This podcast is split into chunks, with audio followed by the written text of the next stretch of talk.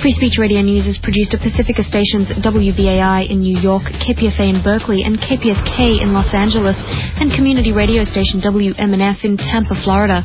The newscast is produced by Monica Lopez and Simba Russeau.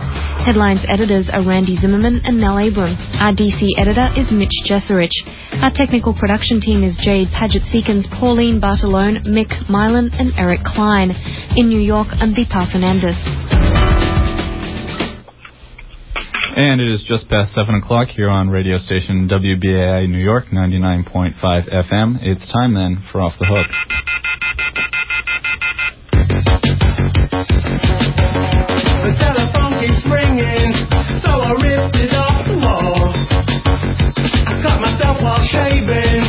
Now I can't make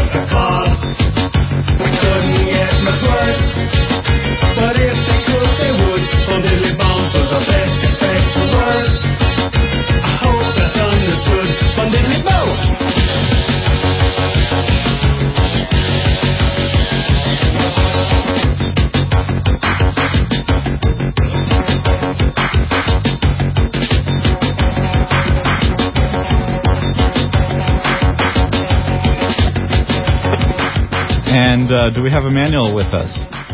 Uh, we do. At least I hear myself. Do you hear me? I hear you. Great. News is Uh, well, this New week York. I'm coming to you from Amsterdam. I was in um, uh, Madrid last week. I thought I'd be in Paris this week, but I decided to uh, to step it up a bit and uh, get over here as quickly as I possibly could. Um, joined this week by our good friend Rob from Amsterdam Hello there. and um, Bernie S. down there in Philadelphia. Merry Christmas. Uh, Mike in the studio, who we just heard from, Indeed. and I believe we also have Red Hack, Redbird, and Jim. Hey. Hey. Good evening. Did I leave anybody out? We, we also have our the esteemed and legendary, I hear, Ken Gale, engineering. Well, that goes without saying. But yes, Ken, how, how are you doing? Doing fine. Good to hear your voice again. Well, we have uh, a, a whole lot of uh, material tonight because uh, there's there's so much going on. Of course, we have the CCC Congress that's happening um, in just about uh, oh a little less than a week's time uh, in Berlin. And again, there's still time. There's still time to get down there and see some uh, some really good presentations. Uh, I'll be presenting a, a panel. Uh, so will Rob, a whole bunch of other people, a lot of people coming from America this uh, this year. Uh, it's uh, what is it, Rob? The 21st. Um, December 27th through 29 every year. It's the 21st conference, though. It's the 21st conference, yes. And I don't think you'll find a, a hacker conference that's gone on for 21 years. So it's, that's quite an achievement right there. Uh, taking place in Berlin. More information at ccc.de slash congress.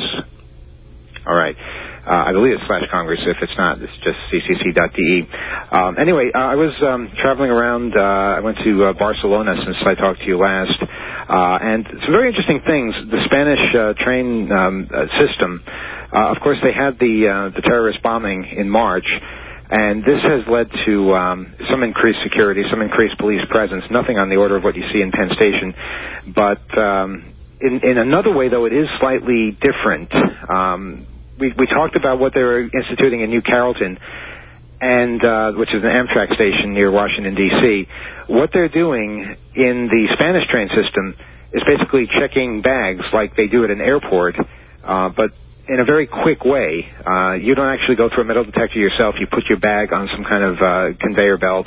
It goes through. You pick it up and you move on. I didn't see anybody get stopped. I didn't see any bags get opened. Um, I imagine that this is something that is probably going to be instituted um, in very many places. I, for one, can't wait. It's uh, you know I, I don't know how they they can do it quicker than they they do it at airports, but uh, maybe they're looking for something specific. Um, there is no questioning, there was no searching that I could see. Of course, if they find something untoward, I imagine they they they would do that. So um, who knows? Something to uh, to look forward to. Now, Paris, Is there on the a other chemical hand, sniffing? um, I, I, there was there's nothing sniffing. I didn't see anything like that going on. I just saw it going through like an X-ray machine. Um, I didn't want to look too closely. You see, that's that's the thing. When you're in a foreign country, you kind of can't push your luck too much because you don't know what the actual consequences of your action were. Uh, I I was in Paris uh, for the last couple of days, and I have to tell you that the military presence in that city is very disturbing. Um, if you go through various train stations, even shopping malls, you'll you'll see people in fatigues walk by very slowly, always in groups of two or three, and they have this kind of menacing appearance to them, and they're always carrying machine guns.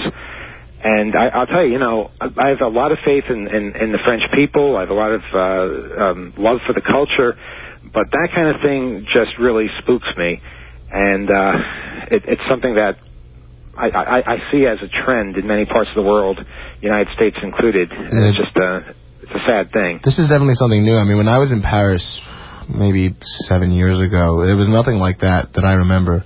I mean, that'd be something I'd remember distinctly, and I, I don't remember anything like that.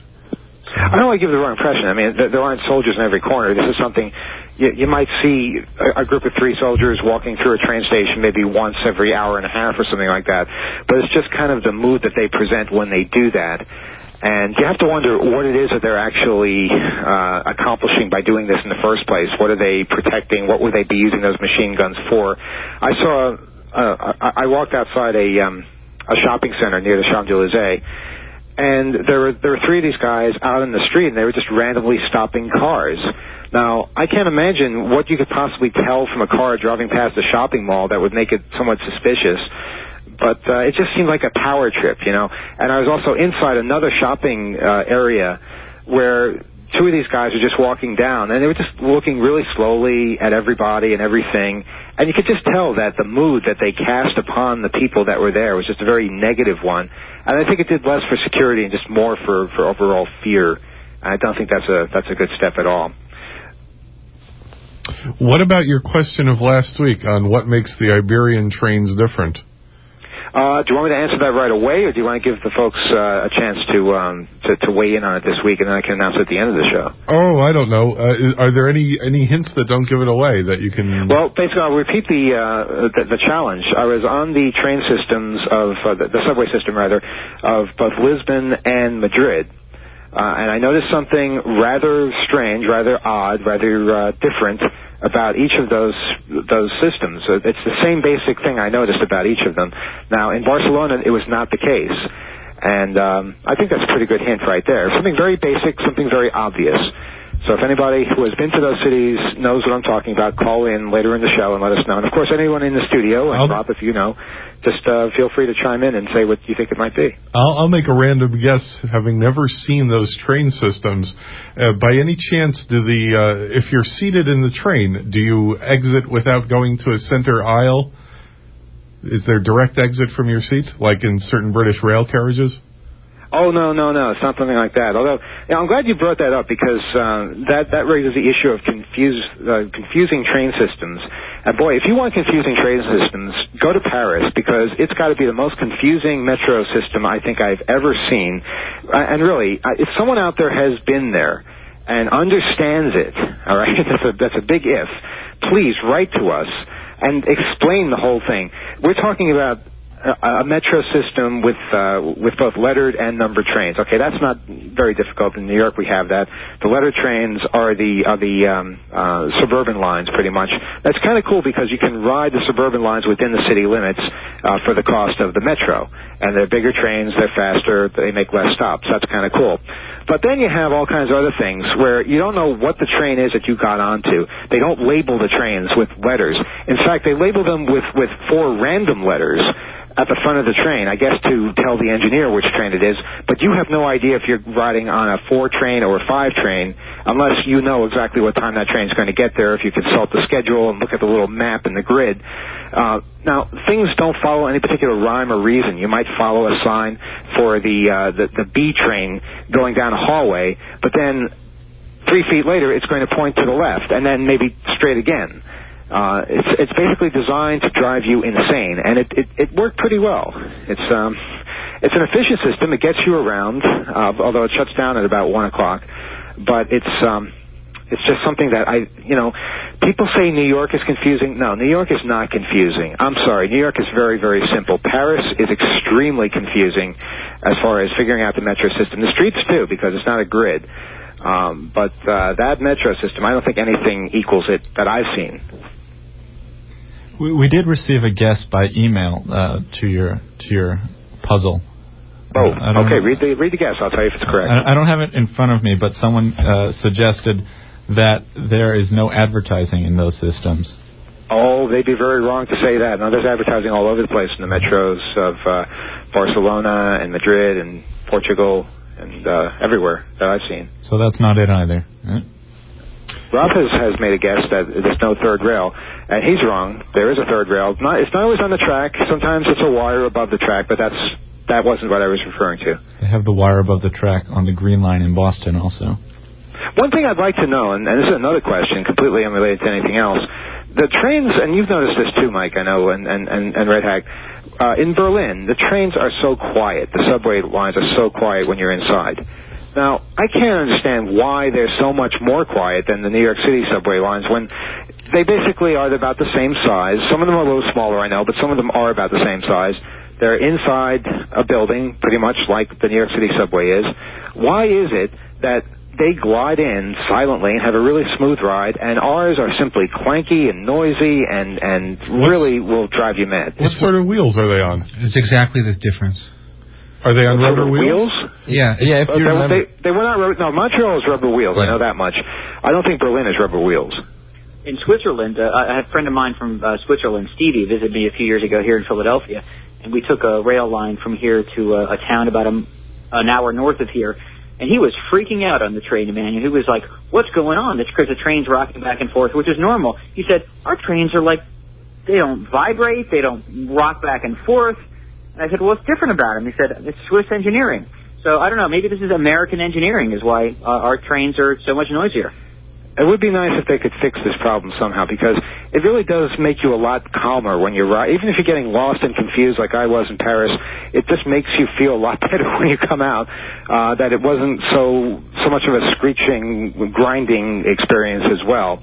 And you know what else they have in, in, in trains in Europe? They have dogs. Yes, you can bring your dog onto the subway in Europe, and the dogs behave themselves. They're quiet. They they're respectful of other dogs and other people. And uh, I don't think that would happen in New York, even if they allowed the dogs in, because it's just so damn noisy. Nobody would be able to uh, to tolerate it. What's the anyway, I think we for spent enough time on on mass transit. Do you? Well, I had one comment. You know, the New York City system is 100 years old, and it's tough enough just to keep it, you know, keep the upkeep going versus, you know, completely redoing it. So, I don't know that they'd be able to to make it quieter, and it has been there a long time. So, The Paris Metro was started uh, in 1900, I believe, uh, and I, I think it actually was under construction in the mid 1800s. Uh, so I don't know. Um, Emmanuel, there's what's the definitely something basically different. I, I What's don't. it cost to take a dog on the train? Uh, it doesn't cost anything to take a dog on a train. You can do that for free. Dogs ride. Dogs ride for free. That's right. Wow. I, I I also know why the dogs are so well behaved. Um, this is Ken. Uh, I talked to some people from Germany, and everybody who gets a dog brings their dog to obedience school, and that's just part of like getting a license. You take your dog to school, and that's why they behave, and that's why they can be everywhere. I do know this that the dogs we saw in the street um, were were very kind of standoffish. You know, if you see a dog in New York and you say hello to it, he'll generally greet you back in some way. But in in Paris, especially, the dogs just kept walking and wouldn't even make eye contact. They're French dogs. Uh, apparently, there's, there's definitely a cultural difference. I hate to but, distract this conversation, but uh, we do have uh, an important bit of mass transit related news, uh, and that is, uh, as we've discussed on this show, the MTA is planning to ban photography uh, in the entire system. And this past uh, Saturday, Redbird and I uh, attended a flash mob, get it, flash, photo flash, uh, where a group of us, there were about 50 of us, I'd say, went all around the MTA system taking photographs of things in, in protest for this upcoming ban. Did the things include the MTA uh, uh, police officers? Oh yes, they were they were fascinated by it. They didn't. Uh, they, they they didn't seem to complain all that much either. They uh, they kind of let us go on our way. They actually a couple of them said, "Take as many pictures as you want. Just you know, don't block the entrance to the uh, t- you know to their stations or anything like that." That's Cool. And was there any kind of uh, media coverage of this? I there was there was uh, someone from the media was there. I, don't- I, I, I don't remember the station. Are these photos posted anywhere? I, I took a few I can post. I haven't posted them yet. Not, not organized. Not everybody has posted en masse. I see. Oh well. Well, we've gotten a number of letters on that particular topic. It, it, it continues to be one of the um, the hot items uh, these days, and it should be too, because it's something that I think once you take away the right to take photographs in a public space, uh, it's uh, you know not something you're going to get back anytime soon. Uh, I've been hearing about the proposed photo ban in New York City subways. Reads one letter. There is a ban on taking pictures of bridges around the city. If there was to be a ban on photography in subways, would they not be able to film movies in subways or on bridges anymore? I think that may hurt the city's economy if the movie industry had to go elsewhere to get a picture of a bridge or a train. I think if the ban were to go, everyone should get detailed pictures of subways and put it on the 2600 website. Like you had one photo of a cover, on the cover of 2600 of a bridge. Uh, there should be a site called forbiddenphotos.net or .com or something like that. Find Jeremy. Jeremy, that's a very good idea, and we would like to do something like that. And um, I guess we just need more ideas and people to help us implement them. But certainly, once you have the picture, once you've taken the picture, I mean, what are they going to do? They can't redesign the subway station. Are they going to simply hunt down everybody who has a copy of the picture of the inside of a subway station? Well, it's bizarre. It's crazy. The strange thing is, uh, they already have, I mean, very, very detailed station maps and, and track maps and everything online that you can already access at uh, nycsubway.org, I believe. But yeah, and that's uh, it's it's it's something that people are interested in, and most people who are interested in it have no desire to destroy it. They are interested in how it all works, and that kind of thing should be encouraged, not uh, not uh, threatened with uh, criminal action of any sort.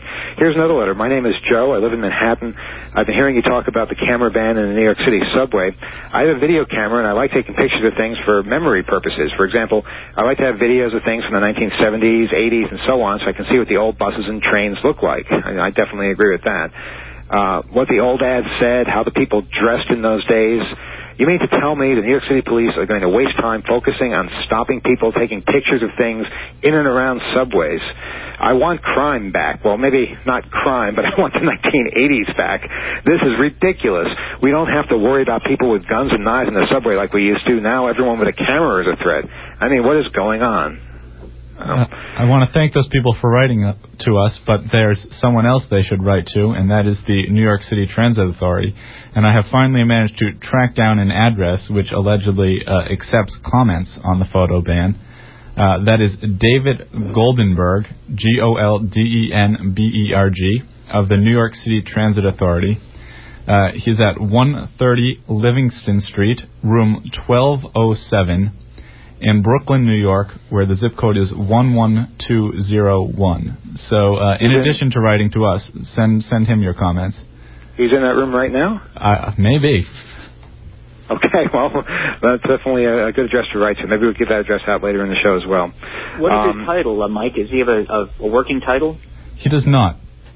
Hmm. In fact, if you search uh, if you search through the MTA website for a reference to his name, the only time his name appears is as the project manager of implementing this new set of regulations. It's very strange. That he's a project manager. I guess so. Well, he's going to find out just what that title means when uh, he gets all these uh, calls and letters and, and whatnot, um, showing how New Yorkers feel about this kind of thing. If there are any New Yorkers out there that feel this is a good idea to ban photography in the subways, please let us know. We, maybe there's a side of this we're just not understanding, and maybe it is a good idea, but somehow I don't think so.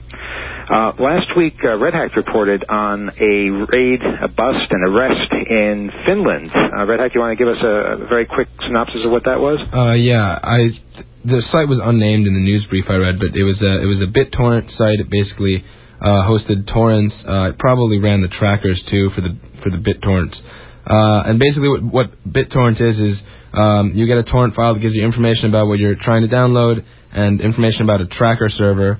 Uh, the tracker server doesn't hold any part of the file at all. It just tells you what other people are sharing the file, and then it's a peer-to-peer system where you get bits and pieces from different people and put it all together. Uh, this is related to something that happened here in Holland. Dutch anti-piracy organization, is this pronounced Brain, Rob? I guess B-R-E-I-N? Uh, along with uh, the Economic Inspection Service of the Fiscal Intelligence and Investigation Service, don't you love these titles, uh, have raided two popular sites in the Netherlands that offer links to allegedly copyright infringing content. They've arrested eight people and seized 11 servers. The two sites are Share Connector and Releases for You. They offered thousands of movies, games, and music files to 50,000 registered users. However, they only contained links to PCs hosted by users of the popular P2P service eDonkey and not any content themselves. Uh, Brain says it had talks with the people behind the site, uh, site for some time, but they refused to take them down. We simply ran out of patience, said Tom Kuik, director of Brain. Brain, I'm sorry if that's not the way you pronounce it, but it sounds really good. Brain will not only press charges against the owners of the sites, but also against Dutch hosting provider MindLab, which, according to Kuik, didn't want to cooperate either. The raid against the Dutch sites co- uh, coincides with actions of the MPAA against server operators of BitTorrent, eDonkey, and Direct Connect sites in Finland and in France. Now, with that, I'd like to hand it over to Rob for a spell, uh, who's going to give us some updates on things that are going on here in Holland and how it's all falling apart and going to hell because, boy, you know, we, we talk about it week after week, but um, we don't really get the perspective of how things are here in Europe. Hey there. Hi, Rob. Grab this phone receiver the right way. Um, yeah, well, there's there's a number of things to talk about uh, that are going on here in Holland. Generally, politically, Holland is not doing that well. You may have followed the news. There's now political murders, multiple, that have gone on in Holland. Um, political climate isn't precisely happy. Uh, lots of fear of terrorism, fear of everything, I guess, in a way. Um, there's some some more uh, uh, hacker or online related stuff that's going on. Um, uh, ISPs and telephony providers are going to be forced to keep huge logs of just about everything. That's a Europe-wide development. Uh, basically, everywhere in, in Europe except in Germany, ISPs are going to have to keep logs of every URL you access. Uh, they even have to look into the traffic if it's to certain providers. Apparently, uh, they they want you to they want ISPs to hold logs of what emails are sent by whom to whom, what the subject was, basically all the meta information about the traffic. Uh, and providers have to keep that. They're not sure how long, but somewhere between one and three years of everything.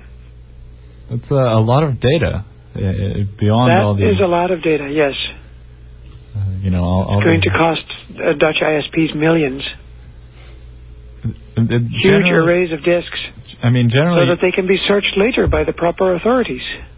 Generally the ISP doesn't even know exactly what URLs its customers are visiting. It, uh, Well, they can either make it their business to know or be put out of business. Rob, I have a question for you about this data. Um, Sure, this is Bernie, Bernie S. Uh, in Philadelphia. Is this data uh, uh, available to uh, Dutch law enforcement uh, without a uh, judicial oversight, without a without a court order or a warrant from a judge, or I'm not. There's the thing is, the Parliament, both the European Parliament and the Dutch Parliament, are asked to vote on documents that that, that they can hardly see. Uh, or they can see at the very last minute, and it's it's very sketchy. They basically vote on laws which which allow the government to set the precise details in, in, in documents which aren't even law.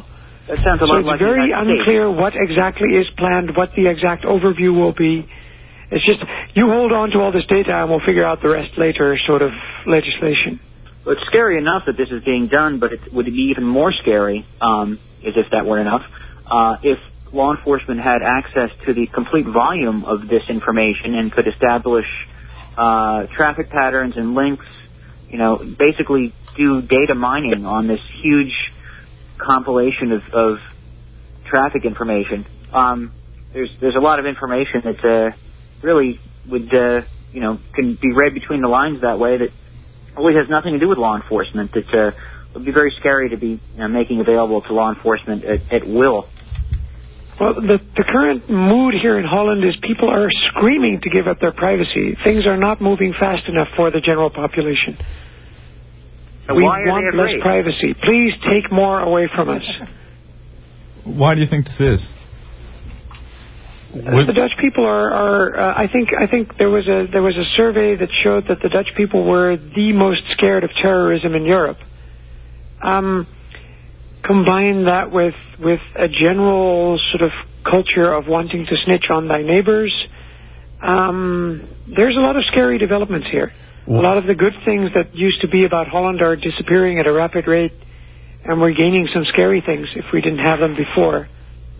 So yeah, the this country isn't isn't developing in a very positive way. has the Theo Van Gogh murder pretty much pushed it over the edge? I think things have been going wrong here for for uh, the good part of ten years. I, th- I think it's becoming obvious to more and more people. Um, the intellectual part of the nation is, is, is contemplating emigrating in huge numbers. To where Um, exactly? uh, it, it's this is this is not good. To Where are they? Where are they going to be immigrating to? I don't know. Uh, I think I think Holland is if things go wrong, uh, which which are going to go wrong pretty much all over the place. Holland is a historically a very bad place to be. When things went wrong in Germany, Holland was actually a worse place to be for for the Jewish population than than was Germany, because we combined a perfect register of where everyone was and what religion they had and everything, with a, a willingness to cooperate with anything that happened to be the law. So more, a larger percentage of the Amsterdam Jews died in World War II than, than died in any city in Germany. So Holland is, is if shit goes wrong, uh, if stuff goes wrong, uh, Holland is a really bad place to be. indeed.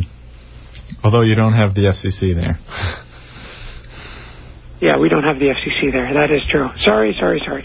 Um, anyway, uh, uh, there's other things. There's there's the Dutch government. Uh, the Dutch minister apparently thinks it's a good idea that printer vendors start warning their customers about printer serial numbers being printed. Um, and I looked into it a little bit further because I had apparently missed the big story.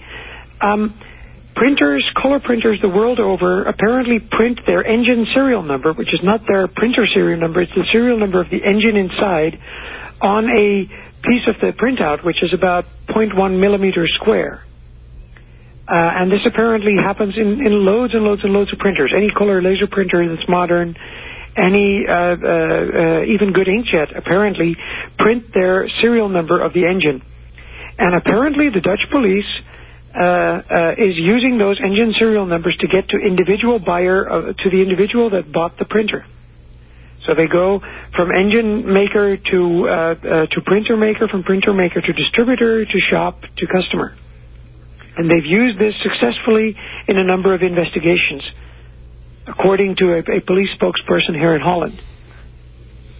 So uh, this this has been going on here in the United States for uh, for about ten years as well, uh, pioneered by uh, the United States Secret Service and uh, Canon Corporation, who first uh, Yes. cooperated on this. So it's been uh, going on for a long time, and it's uh, uh, it's not just it's on all color documents. It's not just documents that uh, that appear to be uh, of uh, you know a control document, like a copy of currency or something like that. Yes, I, I knew it was in it, it was in sort of the high end color copiers. hmm I was I was previously unaware how big this had gotten, and that it's basically in any color printout. Yeah, it's filtering days, down to the can- it's filtering down to the everyman level now. Yes, apparently. So that was that was an, uh, a heads up for me at least. Any other news from from uh, your part of the world? Um, I had a number of things, but nothing major. Nothing major. No. I'll give you back to to Emmanuel here. Okay. Uh, And here I am. Oh. Um, yeah, it's. Um, I mean, it's still a great place. Uh, uh, Europe. There's a lot of uh, positive things happening here. Um, I, I think you know the way that we criticize the United States because we're in the United States. Rob, of course, has the obligation to criticize uh, the country he's in and see what's wrong with it uh, with a much better perspective than we have. I think we all need to listen to each other and and, and see the bad mistakes that our respective governments are making, and hopefully. Uh, fight these things together before they become the way of the land. And you're listening to Off the Hook on WBAI New York 99.5 FM. Indeed. We have this interesting piece from a listener uh, who um, relates something that happened at an airport. I recently boarded a domestic flight to find that my name showed up for a match on the no-fly list.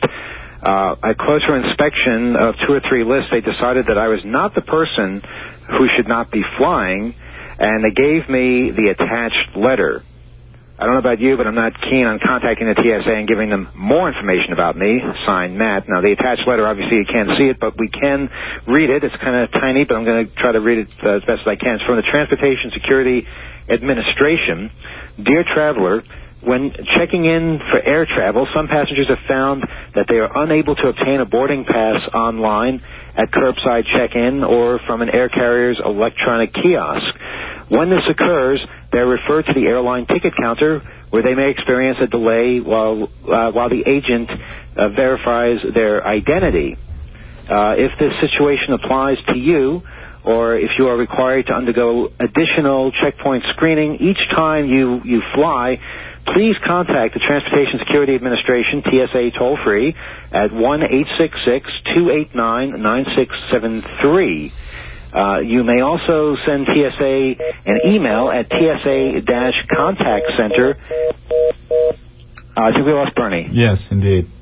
But you didn't lose me. No. Um, okay, so um, let me read that email address again. Uh, TSA-contact center at uh, dhs.gov or by clicking on the Contact Us button at www.tsa.gov. Uh, I guess they were trying to knock me off the phone line, but they missed, and they knocked over Bernie instead. Uh, I'm going to continue reading this letter, though, and you're going to hear all the things that uh, you only get if you're a suspect. Uh, as part of the security administered at airports, TSA prepares and maintains watch lists of persons who are known to pose or are suspected of posing a threat to civil aviation or national security. TSA recognizes that some people have been subjected to frustrating delays at airports as a result of being mistaken for an individual who, in fact, is on a watch list. Uh, we regret this inconvenience and have developed a procedure to expedite the checkout, uh, check-in and screening process for individuals who repeatedly experience delays. When you contact the TSA Contact Center, known as TCC, a representative will explain how this process works. The entire process may take up to 45 days to complete. To better assist you, we ask that you have the following information readily available for the TCC representative. Your full name, make sure you have that ready, your date of birth, telephone number, mailing address, and email address. TCC representatives are available to assist you Monday through Friday, 8 a.m. to 10 p.m. Eastern Time, and Saturdays, Sundays, and holidays, 10 a.m. to 6 p.m. Eastern Time. I just think it's incredible that um, um, they basically put you on another list so that you can maybe avoid being on the first list. Um, I, I want to see these lists. I think we have a right to know who's on these lists in the first place. It seems incredible that uh, uh, we know so little about it. Indeed. We have Bernie S. back with us, I believe. Yes, uh, it's amazing. Sprint Sprint PCS can't keep a connection between Philadelphia and New York, but uh, uh, you you managed to keep a connection between uh, you know New York and and Holland.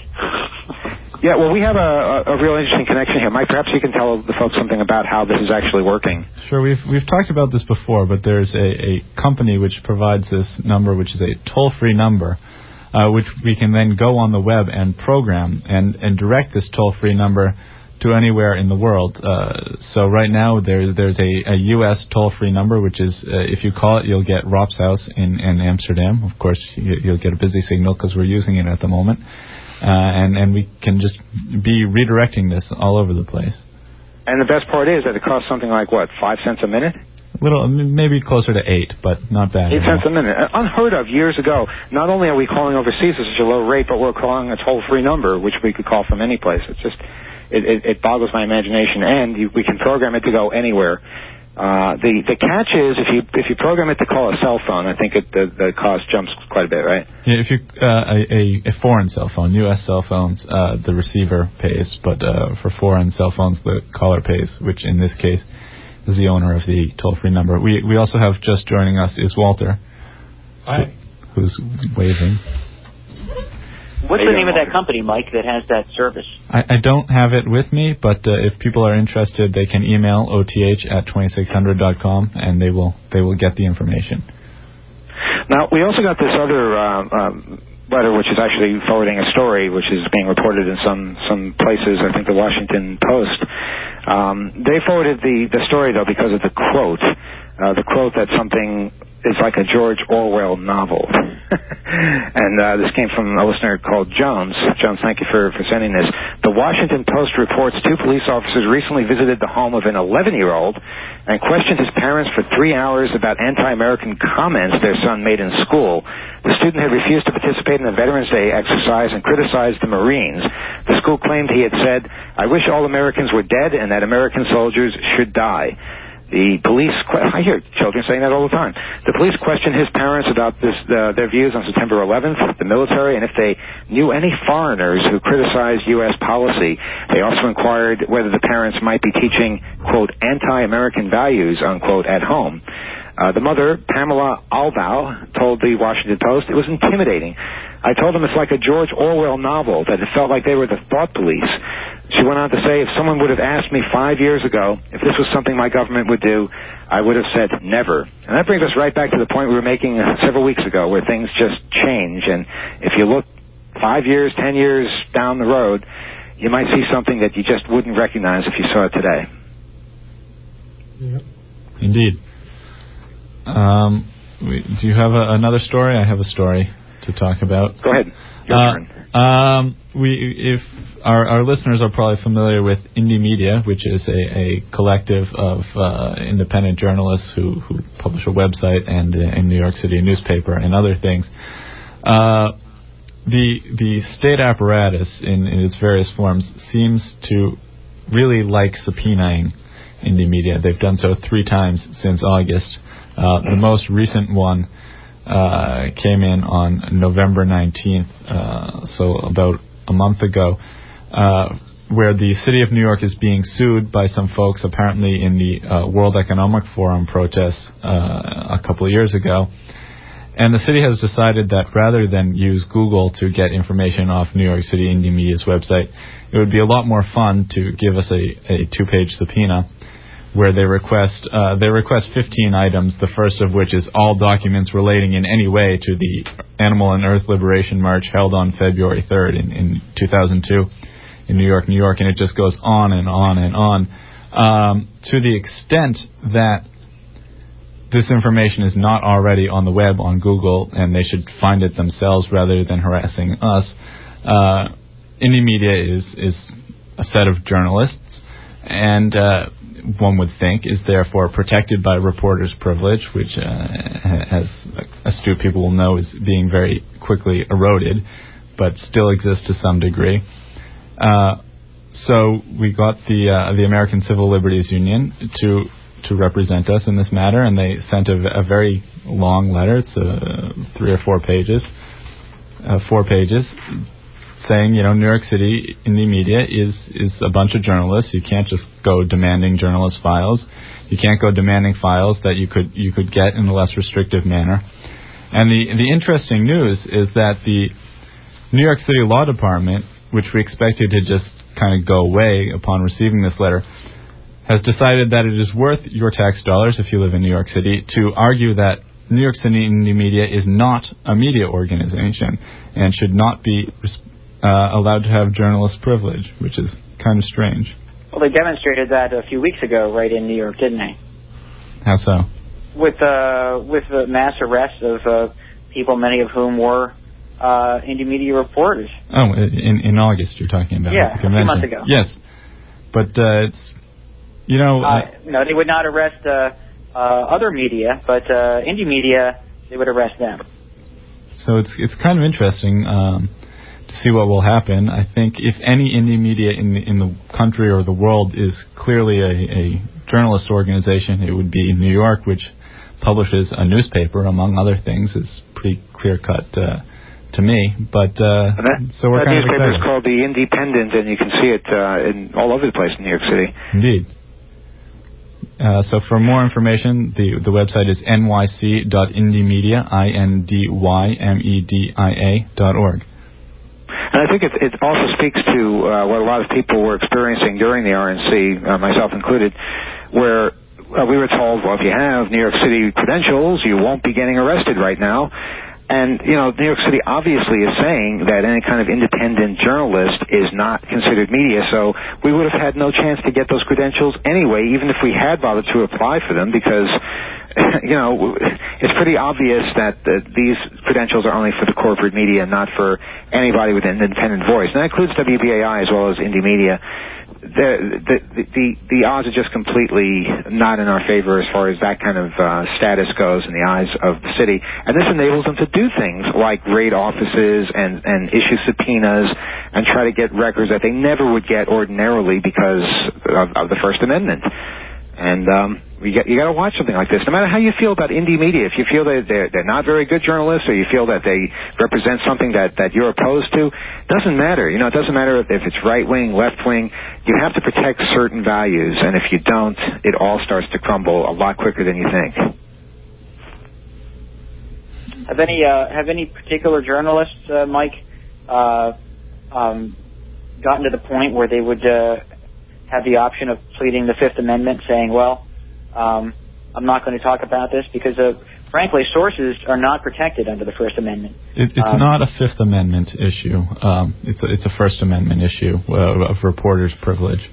Um, well, it, unfortunately, I, I don't believe. I wish it were the case, but I don't believe the First Amendment protects journalists against having to reveal their sources. It does. It does restrict. It does prevent the government from restricting speech, but that is not the same as uh, compelling journalists to give up the identity of their sources. I wish it did, but Well, I don't it- believe it does. It used to. Uh, the government, the Justice Department especially, is, is fighting uh, to erode that privilege, but it has traditionally existed. Hmm. Uh, again, uh, Mike, uh, email address or website people can can help out. Uh, sure, it's nyc.indymedia.org, and uh, there's so much actual news going on that it might be scrolled down a bit, but you can certainly find it there. Is there an email address people can can write to to if they want to help in any way? Uh, there is there's not really. Um, there's an email address. Uh, Well, I'll tell you what. If, if you want to help out, email us, and we'll we'll forward it to the right people. Oth at 2600.com because this kind of thing just cannot stand. Um, something else which is kind of uh, on, on the humorous side, I guess, and I, I, I say that with all kinds of sarcasm. Uh, President Bush has ordered plans for temporary, temporarily disabling the United States network of global positioning satellites during a national crisis to prevent terrorists from using the navigational technology. Uh, the White House actually said that last Wednesday. Any shutdown of the network inside the United States would come under only the most remarkable circumstances, said a Bush administration official uh, who spoke to a small group of reporters at the White House on condition of anonymity. I don't know how you do that exactly, but, but um, uh, I guess uh, the GPS system is, is vital to commercial aviation and marine shipping. Now, think about that just for a second. President Bush is, finds something remarkable, all right, and he decides this is a good opportunity to shut down the GPS system because this is just too remarkable for words. And all these airplanes are in the sky. There's no GPS anymore. I don't know. I, I have serious doubts about this. Well, there's Uh, still, the- still going to be radar, and the air traffic controllers will see these planes and say, "Go to this airfield. It's to your south. It's to your west, or whatever," and, and land. And we were Yeah, I'm sure everybody will be nice and calm too, but uh, you know, it's just maybe kind of stressful. We don't need at this point. Uh, the president also instructed the Defense Department to develop plans to disable in certain areas an enemy's access to the U.S. navigational satellites and to similar systems operated by others. The uh, European Union is developing a 4.8 billion dollar program called Galileo. You guys heard about this? No. It's the EU, the European Union's version of uh, the United States' uh, global positioning system, and, and the Soviets, or now the Russians, uh, have a similar system uh, called GLONASS, which has been around for many years. So, So, um, all there are commercial there are commercial receivers you can purchase. They're more expensive, that receive both GPS and GLONASS. And uh, the Euro- European Union's version called Galileo is not up in place yet. But when it is, you'll be able to buy a commercial receiver that can receive those signals as well. So, but what concerns me is what Emmanuel just mentioned is that uh, uh, the president has uh, developed is uh, ordering the Defense Department to develop plans to disable uh, and, uh, really anyone's access to uh, similar systems operated by others. I'd like to know how they're going to do that. You know, in other words, I- how do you, Maybe I don't think they frequency know how they're jamming. gonna do it. I mean, it, They could do it by calling up their friends in the EU and saying, "Do it." I mean, Yeah, they could frequency jam would probably be the easiest Yeah. thing. If you were trying to target a certain area. Right. You know, you know that the they're going to be bombing the Gateway Arch in St. Louis, so you shut off. You, you get a frequency jammer into St. Louis and jam the frequencies from all three satellite systems. And then nobody will be able to find the uh, nobody will be able to find the arch in St. Louis then. Right. Right. Because as we all know, it's the deeply buried underground. Usually, the first sign that that somebody's going to bomb something is when they bomb it. you know, that's just how it how it works. Um, anyway, uh, finally, this story, and then we can take some phone calls. Two one two two zero nine two nine hundred. Uh, U.S. air travelers. We reported on this last week about uh, cell phones in the sky. Well, U.S. air travelers wasted little time barraging communications regulators with hundreds of emails registering their opposition to ending the ban on the use of mobile phones during commercial flights. The U.S. Uh, Federal Communications Commission on Wednesday, last Wednesday, unanimously proposed lifting the ban if uh, issues about safety and technical hurdles can be overcome. Uh, their mandate was to facilitate communications, but the potential of scores of passengers talking on mobile phones during a lengthy flight has many travelers worried that their last quiet haven from such conversations will evaporate. We've received a couple of hundred emails from the public, most of whom believe that use of devices that don't involve talking are fine, but are not looking forward to the possibility of hearing more conversations than they do now. I, I have to add my uh, my vote to that. Uh, Emmanuel, one minute. I have a, a Christmas suggestion for everyone listening. Okay, again, the phone number two one two two zero nine two nine hundred. Go ahead, Jim. Okay, at uh, all this is listed at tinyurl.com slash 4chkc. But I want to mention two items. There's a new book coming out called Hacking a Terror Network, which presents a, a CD-ROM disc in it, which lists fake websites to illustrate all the uh, uh, exploits that the author uh, says uh, terrorists can use to uh, communicate with one another. Steganography, uh, messages not being mailed, just saved, and such wise. The other interesting thing is the Commodore 64. I don't know if anyone has heard of this. Not the old Commodore 64, but the new Commodore 64, which in a way is the old Commodore 64. Uh, a hacker from Washington State named Jeri Ellsworth, she has developed a a joystick which is being sold on QVC.com, which uh, for the non-computer literate is a joystick that just presents 30 of the classic Commodore 64 games. But to the more initiated, can be converted into an emulator for the old Commodore 64. Uh, the woman is self-taught and uh, apparently uh, an impressive genius. A true hacker. A true hacker, yes. Uh, What's that, what's that URL again, Jim? Okay, the the complete list of of the uh, stuff I recommend for Christmas for hackers is at tinyurl.com slash 4chkc.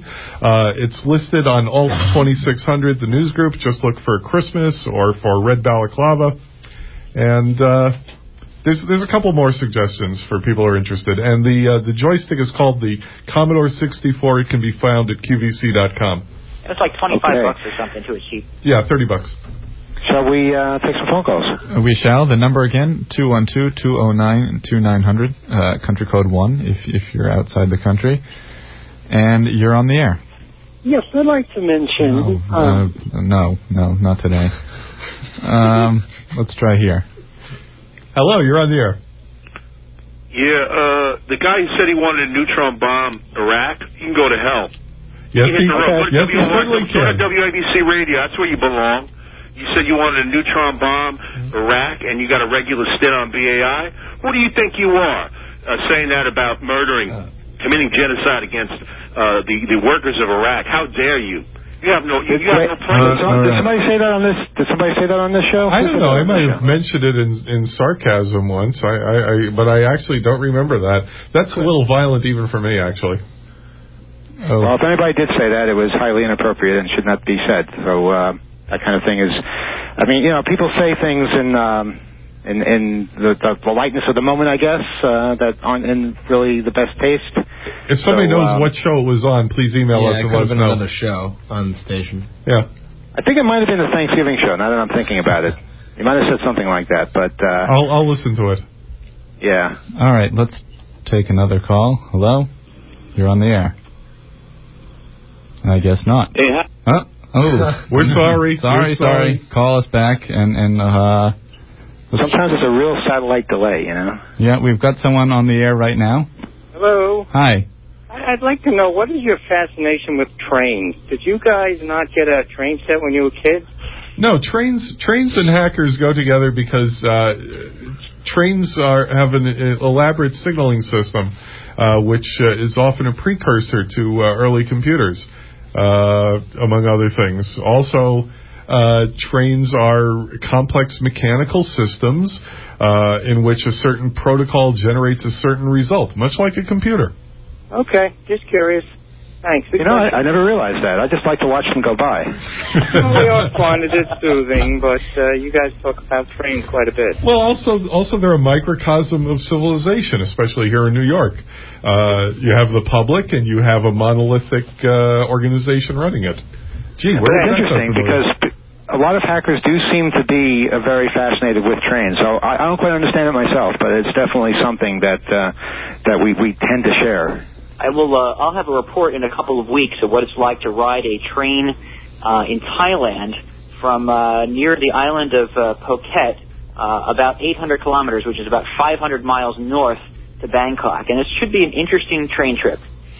Phuket. How do you spell Phuket again, uh, Bernie? Uh, P H U K E T. Now, other people pronounce it a different way, but the Thais apparently pronounce it Phuket. Okay. apparently, apparently you shocked that listener right off the air. Um, so we're taking another phone call. We, we shall. And hello, you're on the air. Huh? That I'm one not- too. I'm not having good luck with the phones today. Let's try this one. You're on the air. Uh, hello. Uh, about the uh, Paris uh, subway, uh, they have different fare uh, rates. Uh, you know, first class, second class, stuff like that. Uh, they do, in fact. Well, actually, we weren't talking about uh, Paris as far as the riddle, which I almost forgot about. They used to have first and second class up until 1991. I just learned this fact today, in fact. Um, and then they did away with it, and all the um, all the subway cars are now second class. You'd think they'd all be first class, but no, they're all second class. Uh, and then another interesting thing, though, they do have different fare rates. Uh, zone one and two is Paris proper, but if you go to the part of Paris that has the high-rise buildings, that's actually considered zone three, which is outside of Paris. So I went there the other day, and I couldn't get out of the subway because Right. my ticket my ticket wouldn't let me leave. Right, right. You can't exit. You can't exit. Even if you put that thing in, it won't it will reject it, that little sliver that they give you. Unfortunately, the system is so old and decrepit that there's always at least one broken gate. So you just walk through that one and you're out. And people are constantly walking through broken gates, going in and out, jumping over turnstiles. It's it's mayhem. Yeah, but uh, uh, uh, their turnstiles were newer before we ever got ours. But uh, can I give a riddle for Spain? And uh, uh, uh, uh, it's for uh, uh, because you, you said you went to to to uh, to, to, to Spain. Uh, what's in uh, uh, department store for women? And but it isn't personal uh, uh, lingerie or anything like that. That is not in department stores in in uh, New York City or, or other places in the world. They have an, a department that sells things for them that in no other place in the world do they have it. Now that's a How are we going to find out the answer? Oh well, because you have to be, I have to have gone there or look up the uh, index. Because when you were there last time, I I, I, I couldn't get uh, in to call. We don't know what it is. Please you, tell well, us. somebody will call. Yeah. Somebody will You tell should just tell us because we may never know. Okay, no, they they have a fan department. You know that they fan themselves, and here in the United States they don't have a fan department. Honestly, it's not it's not a joke. They use fans there, and you ha- and when you go there, you go to the fan department. They have the you know cutlery and the you know dresses and pets. But here in New York, if you went to Bloomingdale's, they wouldn't have a department for fan you know uh, hand fans, and they That's do have in. Spain. So Yeah, that's well, I guess it's because it gets it gets rather warm there. well, that's my point. But they use it, you know, it, they have signaling, um, which is not, not you know, obvious uh, for for this program. But the the women would signal with their fans whether they liked you or not, and they would signal to each other you know, silently because they were supposed to be. I'm not kidding you. And if they did it to the right or the left, would mean they would like you or not like you. And if they covered their face completely, it means you know you, you wouldn't get to any base. But if they did it winked, you know, uh, uh, uh, uh, showed one eye or the other, then it mean it meant that you should uh, come to them and speak to them, and you know, but all silently. So it's just a matter of uh, of interpreting that, which is uh, kind of a, uh, passe now. But it, it's uh, the cultural complexities. Of, uh, we've, we've got a real uh, On- on fan Christopher Street- aficionado. On, on Christopher Street, there are handkerchief departments, aren't there? I've heard. Well, I want to thank that caller for, for, for all the information. That, that's very interesting. I guess I should give out what the what the actual uh, difference between the mass transit of uh, of Lisbon and Madrid is to what most of the rest of the world is. Yes. Are you ready? Go ahead. The cars drive on the left, not on the right. Now, in England they do this. That's because they drive on the left instead of the right. But I can't figure out for the life of me why in both Lisbon and Madrid, every subway car I rode was on the wrong side of the track. All right. We'll see you next week. Good night. Bye. And this has been Off the Hook on WBAI New York 99.5 FM.